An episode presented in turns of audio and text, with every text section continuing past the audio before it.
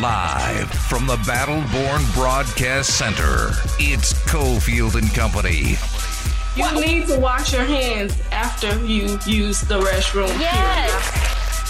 With Steve Cofield. I like messing with him, but he's got the perfect face for radio. and Adam Candy. This is gotcha journalism. But you know what? They're not going to gotcha me. It's time for Cofield and Company on ESPN Las Vegas.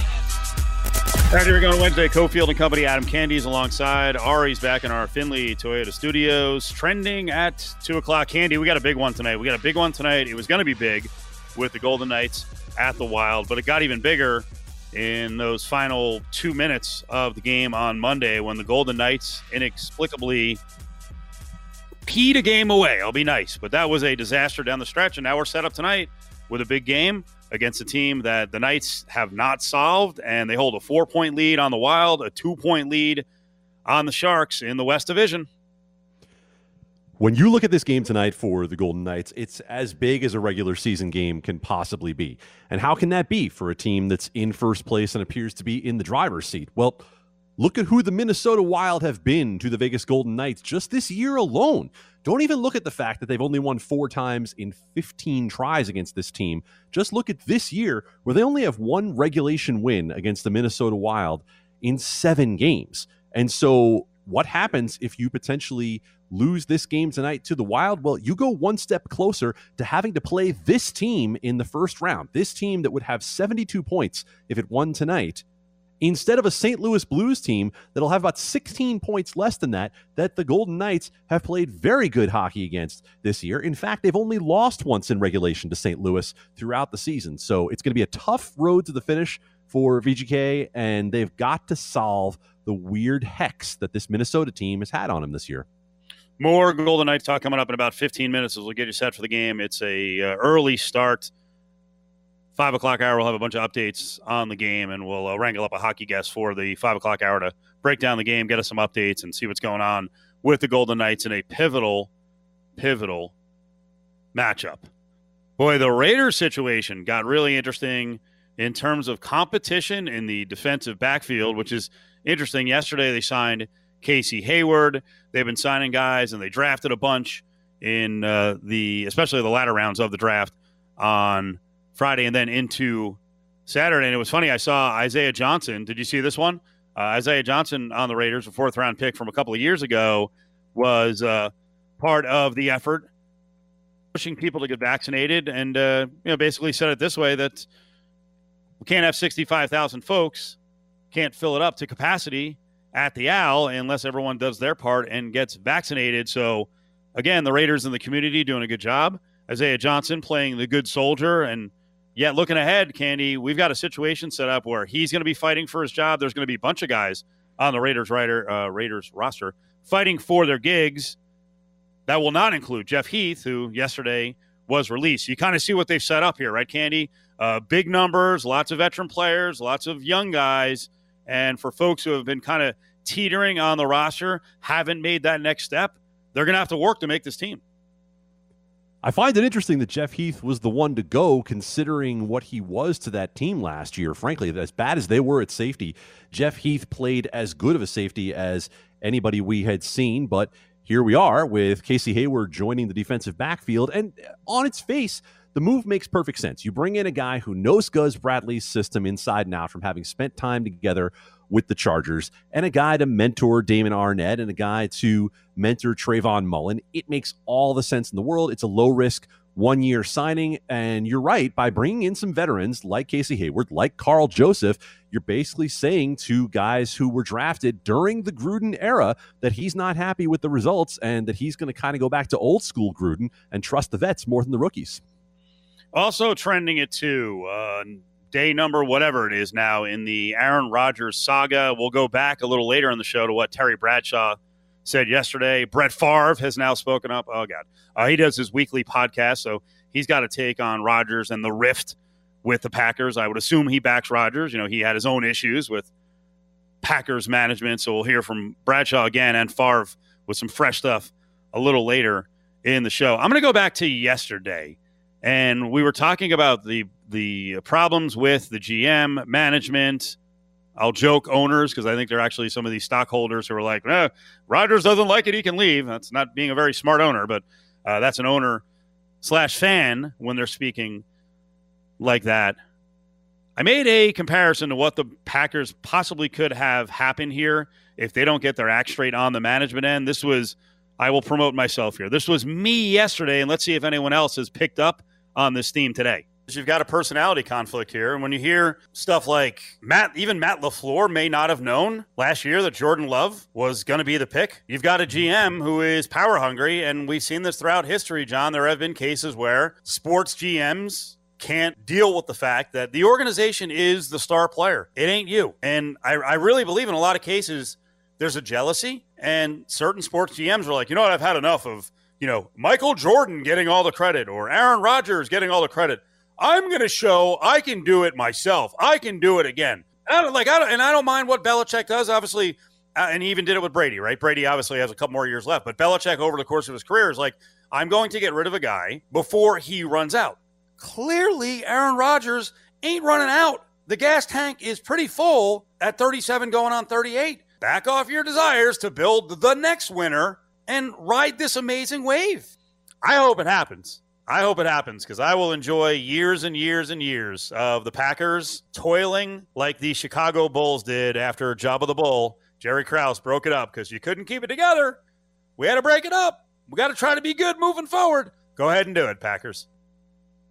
Go ahead and do it, Packers. We're back live. Uh, wow, that was interesting. Jerry Krause, Job of the Bull mentioned breaking the Bulls up early. We all saw that in the documentary, how ridiculous it was. And we've got a headline this morning Aaron Rodgers reportedly dubbed Packers GM Brian Gutekunst Jerry Krause. Very nice. Very nice.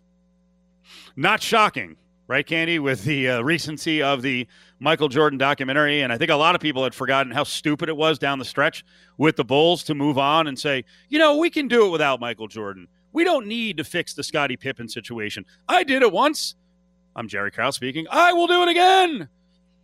We built this Packers team to be dominant with Aaron Rodgers on the roster. Brian Gutekunst, the current GM, I'll do it again in very Jerry Krause like fashion at the very beginning of this situation, I had to look up the name of the Packers GM because I know Matt LaFleur and I know Aaron Rodgers and Brian Gutekunst. I had to find out who the F are you? Who are you? Because you just mentioned Bill Belichick. The hoodie's got rings. The hoodie's got more than he can fit on one hand.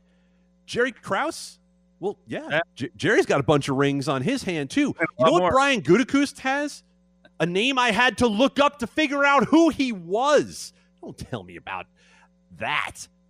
Goodness, Jerry Krause, are you kidding me? You're not even Jerry Krause. Join the conversation on Twitter at ESPN Las Vegas think uh, a 10 game winning streak kind of does that to you. You, uh, you know, your game starts to slip, the detail of your game starts to slip a little bit, and you're still winning. And, uh, you know, it's almost a reset for us to, to some of the core values that have made us successful all year. So that's what we're looking to see tonight. You're listening to Cofield and Company, live from the Battleborn Broadcast Center on ESPN Las Vegas. My guy, Pete DeBoer. Adam Candy's with us. All right, Adam, we got the setup now. This is a massive, massive game. Man, do you have anything for us on why the Knights have had so much trouble with the Wild this year? They're one, five, and one. The Minnesota Wild seem to play a style against the Golden Knights that frustrates them. They seem to be very good on the counterattack. They don't miss a lot of opportunities when the Golden Knights give them to them. And that top line with Gabriel Kaprizov, who's probably going to be the Calder Trophy winner as the Rookie of the Year, uh, has just been huge for them. Uh, so has Eriksson Ek, who had his 18th goal in the game for Minnesota.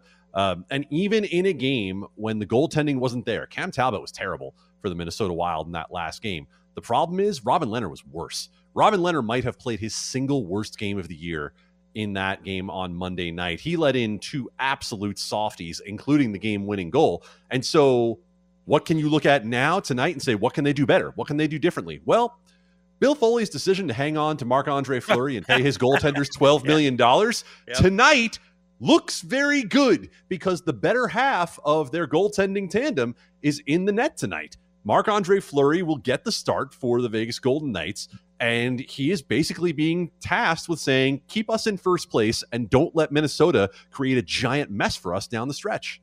So, this is where we are right now with the goalie situation. It ain't permanent, but right now at this juncture of the season, you're more confident in? It has to be Marc Andre Fleury. And because Robin Lehner had a game the other night that Robin Lehner just generally doesn't have. Like those goals were so soft that you don't see a starting goaltender in the NHL let those in at all. And look, we are not here to judge whether the off ice stuff ultimately affects the on ice stuff. But we've heard a lot from Robin Lehner over the last couple of weeks about how difficult this season has been, how difficult last season in the bubble has been. And it brings up questions to say, how is Robin Lehner doing right now? No, not talking about the mental health issues that he's dealt with. Just generally, is his physical state, mental state, emotional state, everything that it needs to be for the Golden Knights right here and right now down the stretch? And before the last game, I don't think I would have questioned it. He's a professional. He's done the job for a number of years. He was by far the better goaltender for the Vegas Golden Knights last season. But you have to say, with the way Marc Andre Fleury has played for the bulk of this season, save for about a two week stretch a month ago, that he has been the better half of the tandem. And I feel way more comfortable with him in net tonight. Should we give Lehner a break because of some of the defensive play uh, wasn't so sterling in that first game against the Wild? I'd be willing to do that if we hadn't seen Marc Andre Fleury clean up so many of those messes for the Vegas Golden Knights, not just this year, but in his entire time here. Look, this is a team that takes chances. This is a team that pinches defensemen, that sends four into the offensive zone, they're going to give up some opportunities. Now, what you can't have happen is the miscues in your own zone. You can't have those quick turnovers that become problems. But you know what? There are times that the Golden Knights are going to have to ask whoever is in net to clean up some of those issues because they're an aggressive team, because they are going to try to force the issue offensively. And honestly, look, 5 4 with two minutes left in the game in favor of Vegas, we wouldn't be talking about any of this if they've been able to pull themselves together down the stretch. But the defensive play, they don't pick up Kaprizov in front of the net on the rebound that Lehner gives up to tie the game. And then that seeing eye shot that Lehner frankly, should have had a piece of that won the game for Minnesota could have kept us from talking about all of this. You know, part of the deal on defense, too, is they are still trying to get through a lot of injuries, right? They are. I mean, look, this is a team that has not had continuity with its defense all year long. Early in the season, Alex Pietrangelo was not playing well in his transition from St. Louis. And then you add in the Alex Pietrangelo injury. You had Brayden McNabb miss a decent amount of time for this team early in the year. You've had Alec Martinez out for games at a time. Shea Theodore has been about the most consistent presence for this team. And look, we knew that they were going to have issues when it came to the sixth defenseman. Zach Whitecloud, very honestly, has been pretty solid for this team as a young player coming in and playing in that third pair. But when you look to continuity and you say, okay, have we had the same three pairs all season long? Not even close. And the Golden Knights have tried to get it done in a lot of weird ways. Dylan Coghlan playing some defense in the middle of a game, playing some forward in the middle of a game. This is how you have to manage a weird cap situation to have $12 million in goaltenders. But Vegas has gotten to this point of the season, first place in the West Division, by doing all of these gymnastics. And now it's a matter of sticking the landing when they really have to. I wonder if there's some Knight fans out there who are like, what's the deal, man? You guys are being so critical. It is kind of funny. And uh, Von Tobel started laughing at me yesterday because, you know, I, I, came into the show, I was all fired up about the way the Knights had uh, away the game the night before to fall to 36 12 and 2. They've had an amazing season. And when we pair this with all the talk we've got around the Raiders, it is kind of amazing the standards that we expect from the Knights versus the Raiders. But this is where we are, right, Candy? This is a roster that, well, the original roster got all the way to the Stanley Cup final, and management has tweaked They've had to fire people. They've made replacements. They've uh, they've added replacements that were unpopular. But this is the Knights' lot in life. They're a top five team in all the NHL. They're in the running to win the Stanley Cup. So yeah, down the stretch, we are going to go super micro and complain about certain things. But I, I don't think the Knights would be unhappy with that because these are the standards they've set. And they have built that 36 win record against a trash pile. We got to be honest about this. Yeah, yeah. Darren Millard said last week, well, a 10 game winning streak is still a 10 game winning streak. And he's absolutely right. But if you look at the two teams that, if the Golden Knights were to finish second or third in the division, that they're going to have to go through to win a Stanley Cup, that's the Minnesota Wild and the Colorado Avalanche. They have played 14 regular season games against those teams this year, and they have five regulation wins. So I don't want to hear about anything that happened in a shootout, anything that happened in overtime, because those are flukes, those are crapshoots, those are coin tosses. They have won five of 14 games against the teams that they're going to have to go through just to get out of their own division if they don't pull it together here at the end of the year. So, no, we're not sounding the alarm and saying this team sucks. We're not telling anybody to jump ship on the Golden Knights, but we're saying if you want to set up the easiest way to get to that Stanley Cup final and to win it, yeah, we're going to hold you to that standard because winning a game like that on Monday and coming back and now bouncing back from that mess tonight is what you have to do if that's the standard you want to live up to. Time to win a prize 364 1100, caller 11 364 1100. We're giving away MLB the show for the Xbox. MLB the show 21 is out good for both hardcore and casual baseball gamers, no matter what your play style. If you want to do the dream team in Diamond Dynasty, you can do that. Current day players, your favorite legends. Hell, you can invent your own player. I think that's what they say. I don't know how you, you say it. I'm not a gamer. But uh, if you guys are, you're going to want this. MLB The Show 21 for Xbox, 364 1100, caller 11 364 1100. Visit LVSportsNetwork.com for access to the latest podcasts and best interviews.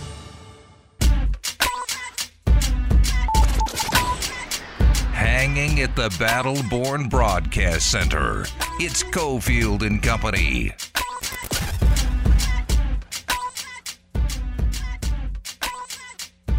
We've got another giveaway for MLB The Show 21 coming up in the 4 o'clock, the 4 o'clock hour. We're also going to talk a little aviators in about 15 minutes. Jim Gemma from Vegas will be in here to talk about the season opener, all the promotions, and then uh, what the attendance picture is going to look like, Candy, over the course of the next couple of months. Because right now we don't have 100% clearance, so every organization has to, you know, basically deal with this on a month by month basis. Uh, how much of the Yankees and the Astros did you get a chance to watch yesterday? Every beautiful out. Okay. And the atmosphere, the crowd was electric or as electric as it gets with 10 plus thousand fans in the stadium. Uh, I got to be honest, Cofield, I had hit a point as someone who watches Yankees games on just about a daily basis. I'd kind of reached sort of a, all right, if I catch five innings, I'm feeling pretty good. You know, eh, get off our show and go check out the, uh, you know, the last few innings. From the jump, the energy in that stadium last night was completely different with the Houston Astros making their first appearance in the Bronx since the cheating scandal came to light. I love it. Did we hear anything from Dusty Baker? Any whining after the game? You know what? I didn't actually catch uh, what Dusty did or didn't say, but you know what? I honestly don't care what Dusty has to say because Dusty wasn't there. Dusty wasn't part of it. I have plenty of reasons to dislike Dusty Baker for how he ruins the Chicago Cubs' young arms, but I don't have any animosity toward Dusty Baker, the Astro. Dusty Baker on the Yankees chant. Headline Astros Dusty Baker on F Altuve chant. Yankees fans can say whatever they want. Uh, Dusty, they, we don't need your approval, and they are going to say whatever they want. Dusty then went on to say the fans are extremely hard on Altuve tonight. He's exerting a lot of effort, maybe too much effort. Yeah, it's kind of crazy, Steve. Uh, you know, ever since the cheating scandal came mm. to light, it's weird. Jose Altuve has not been particularly good. It's kind of strange, don't you think? Man, the, the five six. I think it's a little weird. It is a little weird. The five six yeah. one ninety guy who used to be able to hit you know three forty in a season with thirty dongs. Right now, it doesn't seem to be up to snuff to those standards. Yeah, very very strange, very strange. You know, when he doesn't uh, when he doesn't know what pitch is coming, when he might or might not have a buzzer on his chest to know when Aroldis Chapman's going to throw a slider. Yeah, just I don't know, boggles my mind. Just boggles my mind. Uh, but I enjoyed every single moment of the F. Altuve chant. And if you're wondering why did Yankees fans pick out Altuve in particular, it's because back in 2017, uh, Jose Altuve was given the MVP over Aaron Judge in a season where Judge had better than 50 home runs and didn't know any of the pitches that were coming. Funny, right? Just Funny. so strange. So I, Yes. I can't get my can't get my arms around it. And I'm sure there are people who have uh, fatigue on this whole thing, but too bad. You know, I, I'm not. I'm not interested in hearing any. You know, hey, how how long is this going to go on for?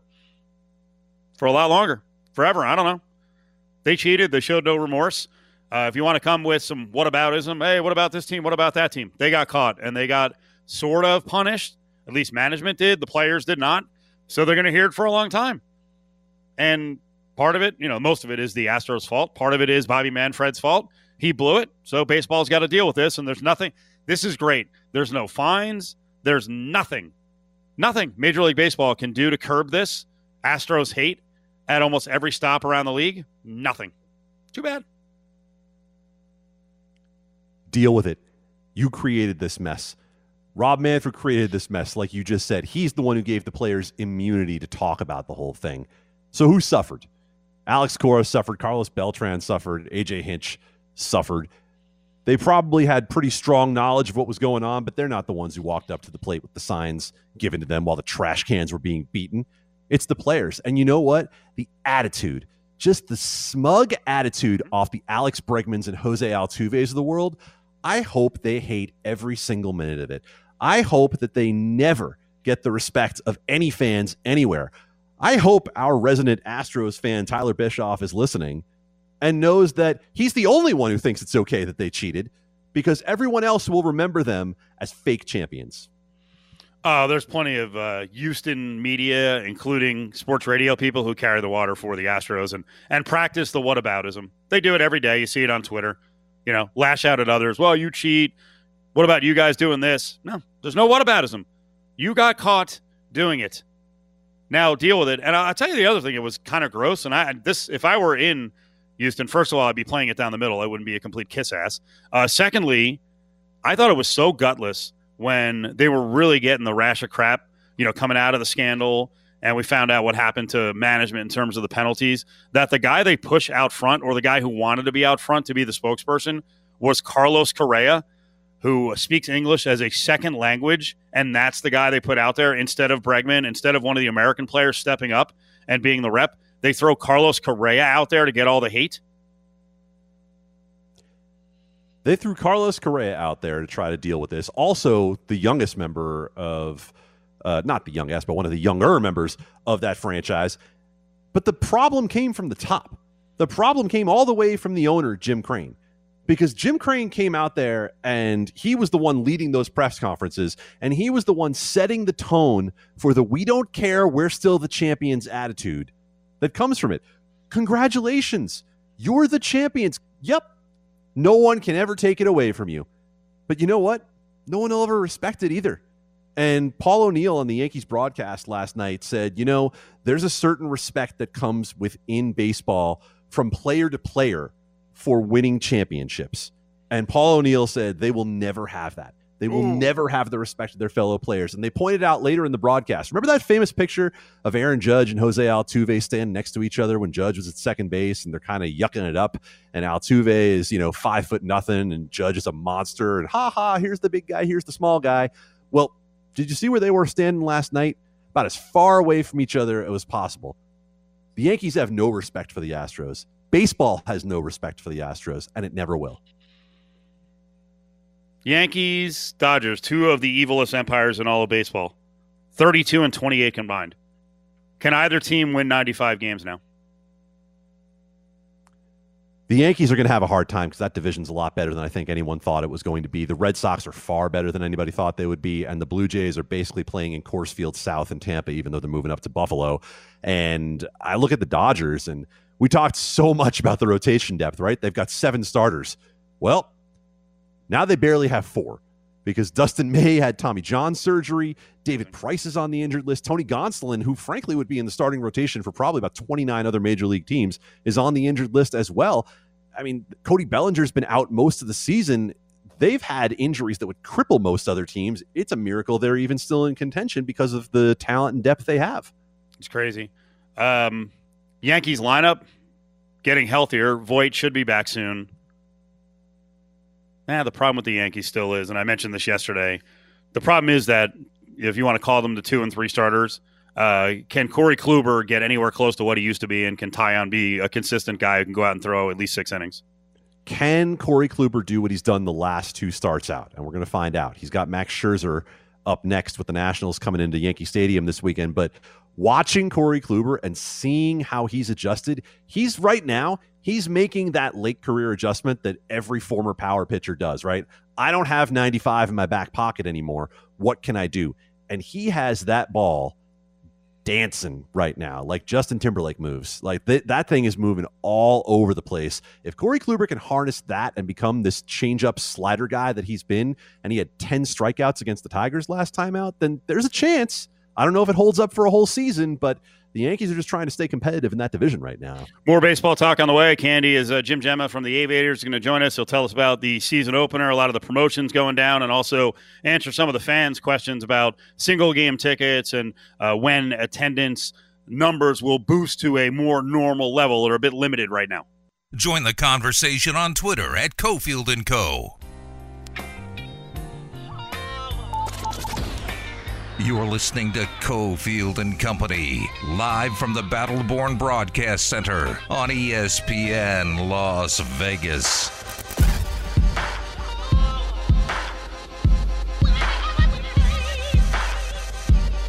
It's a Wednesday. We're at the uh, BBBC.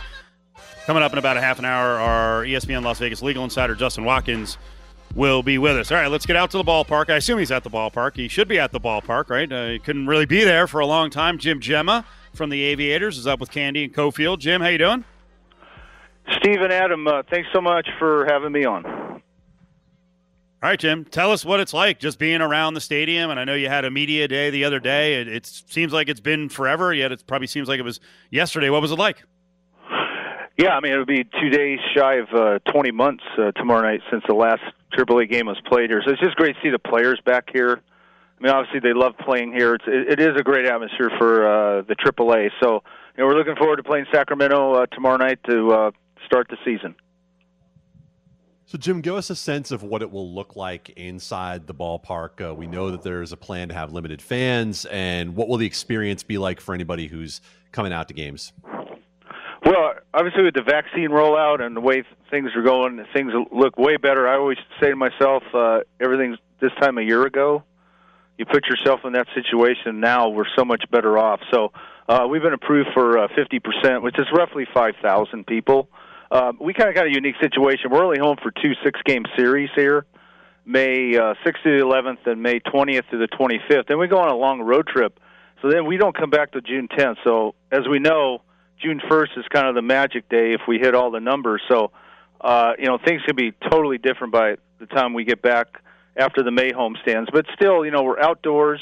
Uh, you know, we'll do the face coverings and, and all that good stuff like all the other teams have done. But what's really in our favor. We, you know, we're we're an outdoor venue, so it'll, it'll it should bode well for everyone.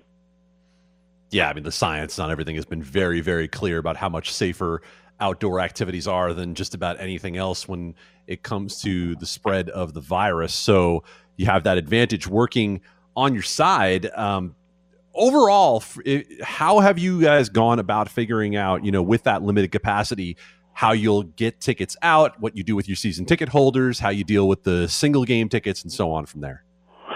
We're in a great situation. We're at Cashman Field for so long, so our base wasn't anything like it is now. Our, I mean, our base is probably half the stadium. That's our season ticket base. So obviously, they were with us through thick and thin. Uh, the Aviator season ticket holders are fantastic. So uh, common sense says, you know, they they're going to get treated first and foremost so we're going to accommodate them. We had single game tickets go on sale Monday. Uh, obviously, they went fast. So uh, we can add more as we go, but right now we really have to take care of our season ticket holders. And like we said earlier, a couple minutes ago, June will hopefully uh, will, get us to, if not 100% uh, close to that, and then uh, it really opens everything up for you know the pool at full uh, capacity, the berms, the party decks, you know the outfield uh, seats, all that stuff. You know, Jim, in a lot of ways, it, it kind of feels like this will be the first place that the community of Vegas that loves sports will be able to come together in that really big way, right? Not to take anything away from the Golden Knights and the fact that they've had, uh, you know, uh, the ability to open their stadium, but you talk about the atmosphere, you talk about the party, you talk about the outdoors, and the fact that overall you can do things a little bit differently uh, out at the ballpark. Are you guys kind of ready for a little bit of a celebration uh, when it comes to folks coming out? Absolutely, uh, and our players love playing with our uh, in front of our fans because we had so many sellouts the first year, and also the stadium club area in the suite area, the stadium clubs that go into the club seats that also can go open air now. The windows will, will come out on nice evenings like that. So uh, we have a lot of advantages as far as that goes. Uh, yeah, the fans are. Our feedback has been great, so uh, you know they've been real patient, and uh, we'll we'll be ready to roll uh, tomorrow night at seven. Jim Gemma, Aviators is up on Cofield and Company. Uh, question to uh, readdress is the uh, the promotions. There's all these great promotions you guys have every year. I guess you're gonna have to be patient with those, and you just push them back a little bit into the season. When, sorry, this is. I'm sure you're like we're, we just want to open and get going, but when do you think you start rolling out promotions? No, I mean that's a great question. Uh, you know, we've been around here in April. It seemed like the wind hasn't stopped blowing until yesterday. We had media day. We're scheduled to do fireworks uh, Friday night, but uh, the wind is supposed to blow. So hopefully that'll uh, be okay by 10 o'clock Friday night. We're gonna have our first fireworks show this Friday, and like you said, mostly the uh, promotion items where they're the first 2,500 through the gates and all that stuff. Uh, I know Chuck Johnson, our GM, VP of Sales and Marketing, we're kind of holding off, like you said, till we get more capacity. Uh, we're going to have the Reyes uh, de Plata uh, situation on Tuesdays. That'll be the last game of this first homestand, uh, the Las Vegas Silver Kings. So it's always a, a cool logo and a, and a nice look. A lot of the minor league teams uh, have been doing that, and uh, like you said, as we go into June, uh, hopefully we can start uh, picking up with Jersey nights and bobblehead nights and what have you. Aviators are back. AAA baseball is back. It's much needed for baseball. It's much needed for Las Vegas. Jim, do we have an idea what the uh, the roster is going to look like? Because uh, so many of these guys need to get back to playing. So some of the highlight players on the roster. Yeah, I mean that's what really hurt uh, last year. Uh, guys lost a year of development in the in the prime of their careers. I mean, it pales in comparison to what everybody went through. But as far as the sports situation, you're absolutely right. Uh, well, tomorrow night, uh, James Kaprielian is on the mound. Uh, I don't know if you knew of him, Steve. He came over in a trade with the Yankees in 17. Uh, he played at UCLA. So, I mean, he's got a real power arm. He's had some arm issues, but he'll be pitching for us tomorrow night. Um, and uh, top prospects are Greg Deichmann, an outfielder who played in uh, Double A. Uh, and we'll see how he works out. Uh, uh, you know, among others that played in uh, Double A mostly in uh, 2019. Jim Gemma is on the horn with us. All right, give us your opinion of what's happened with the the big club here. This has been quite a start.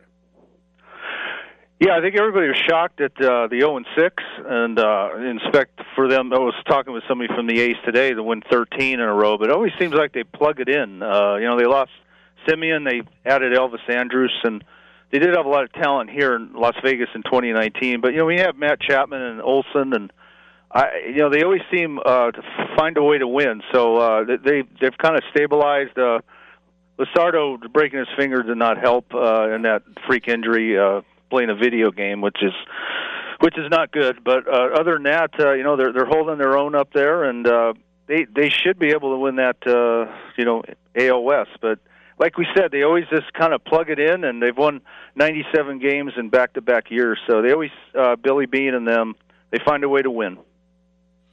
Jim, give us a summary of what's happened across the minor leagues the last year or so in terms of consolidation. What does it look like now? Yeah, I mean it was a it was a perfect storm because uh, we're all under uh, minor league baseball in 19. We're all under Major League Baseball now.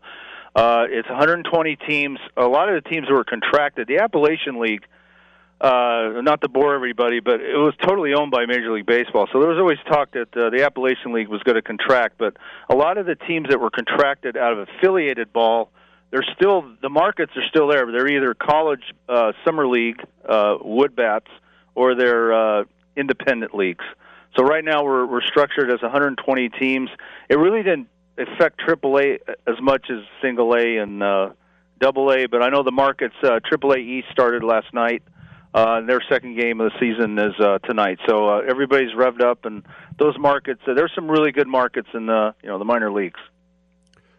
Jim, what were the players doing uh, during this time? Like, how were they able to work out? What have you heard from the guys in terms of how they were able to try to stay sharp? In terms of you know what what could they even really do?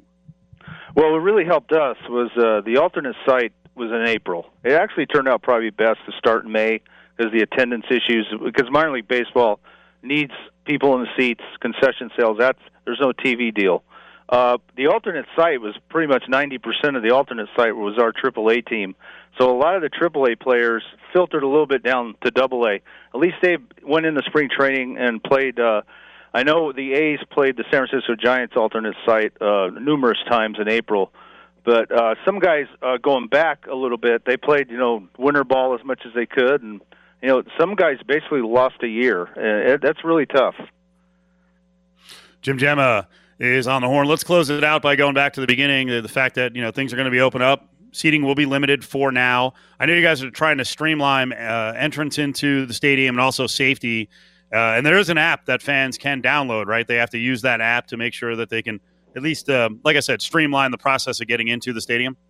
Yeah, it's the uh, Clear app. It basically uh, you know, we've all been through that over the past 14 months. Basically, you're pre-screened before you come in. Just makes it a lot easier to come in. I, the best part about Las Vegas Ballpark, we have multiple entrances: center field, off Pavilion, center drive. Um, you know, there's a lot of access. So hopefully, we can do it uh, quickly. And uh, you know, the gates open at six. Uh, obviously, the suite holders a little earlier, but uh, yeah, the general gates will open at six. Jim, we appreciate it. Thank you. Getting ready for, uh, and I'm sure you're excited for the season. So glad you guys are back. Steve and Adam, uh, thanks for having me on, and uh, uh, love your podcast show and, and, everything else you guys do. Yes, yes, thanks, Jim. Jim's a big fan of the uh, late night podcast. He's always up there making comments. So glad to have him on. As the Aviators are back, we need it. We got this brand new stadium. We want fans to be able to go out there, and uh, the minor league prospects throughout the country uh, getting a chance to further develop their skills and eventually make it to the majors. Visit lvsportsnetwork.com for access to the latest podcasts and best interviews.